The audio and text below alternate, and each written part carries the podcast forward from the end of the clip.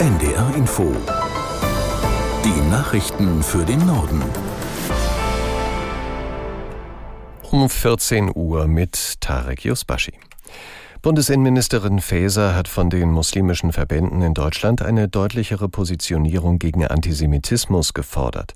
Die SPD-Politikerin äußerte sich zum Auftakt der deutschen Islamkonferenz. Aus Berlin Dietrich Karl Meurer. Es reiche nicht, eine Synagoge zu besuchen und sich dort gegen Terror und Antisemitismus zu wenden, ohne dies in Moscheen und auch online zu kommunizieren.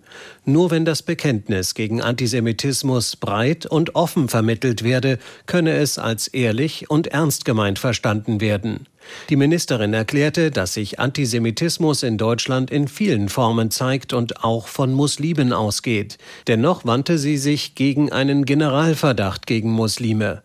Faeser plädierte auch für Prediger in muslimischen Gemeinden, die Deutsch sprechen, unser Land und unsere Gesetze kennen, achten und verteidigen.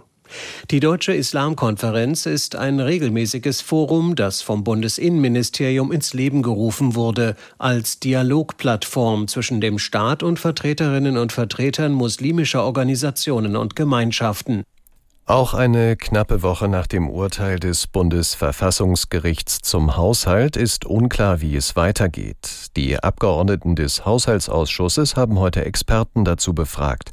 Aus Berlin Torben Ostermann. Acht Experten und zwei Stunden Zeit. Jede Partei hatte vorab die Möglichkeit, Experten zu benennen. Die Einschätzungen darüber, was erlaubt und vor allem auch ratsam ist, gingen teilweise weit auseinander. Auch in der Frage, ob der Haushalt für das Jahr 2024 überhaupt beschlossen werden kann. Verschiedene Szenarien werden momentan diskutiert. Um die nun fehlenden 60 Milliarden Euro aus dem Klima- und Transformationsfonds zu ersetzen, könnten bestimmte Projekte gestrichen werden. Zum Beispiel die 10 Milliarden Euro für die Ansiedelung der Chipfabrik von Intel in Sachsen-Anhalt. Mehrere Experten warnten in der Anhörung vor einer weiter schwächelnden Wirtschaft, sollten bestimmte Investitionen nun nicht getätigt werden. Bundesverteidigungsminister Pistorius hat der Ukraine bei einem Besuch in Kiew weitere Unterstützung zugesagt. Wie die konkret aussehen soll, sagte er nicht. Aus Kiew Rebecca Barth. Auf dem Unabhängigkeitsplatz in der ukrainischen Hauptstadt legte Pistorius Blumen in Erinnerung an die bei den Maidan-Protesten getöteten Demonstrierenden nieder. Der Aufstand für Freiheit und eine Annäherung an Europa vor zehn Jahren wirke bis heute nach, so Pistorius. Er wolle Deutschlands tiefe Verbundenheit und Bewunderung für den mutigen und tapferen Kampf der Ukrainerinnen und Ukrainer ausdrücken, betonte der Verteidigungsminister. Zwischen Israel und der Hamas zeichnet sich eine Vereinbarung über die Freilassung von Geiseln und mehr Hilfslieferungen ab. Die Kämpfe im Gazastreifen gingen auch heute weiter. Bettina Meyer berichtet. Militärangaben zufolge haben israelische Soldaten das Flüchtlingslager Jabalia im nördlichen Gazastreifen unter ihre Kontrolle gebracht.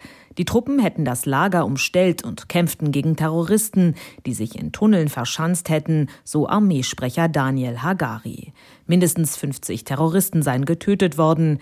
Das Lager gilt als eine Hochburg der Terrororganisation Hamas. Unterdessen mehren sich die Anzeichen für eine Vereinbarung zwischen Israel und der Hamas zur Freilassung einiger Geiseln. Israelische Medien zitieren eine Mitteilung von Hamas-Anführer Ismail Hania. Dort heißt es, man nähere sich einer Waffenruhe an.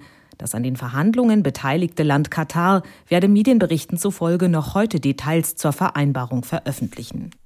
In der Europäischen Union sollen Verbraucher defekte Geräte künftig einfacher reparieren lassen können. Die Abgeordneten des Europaparlaments haben mit großer Mehrheit einen Gesetzentwurf beschlossen, der ein sogenanntes Recht auf Reparatur beinhaltet. Geht etwa ein Kühlschrank oder ein Mobiltelefon innerhalb der zweijährigen Gewährleistung kaputt, soll eine Reparatur künftig Standard sein, vorausgesetzt sie ist nicht teurer als ein Ersatz. Nach der Abstimmung im Europaparlament geht der Gesetzentwurf jetzt in die Verhandlungen mit den Mitgliedstaaten. Das waren die Nachrichten.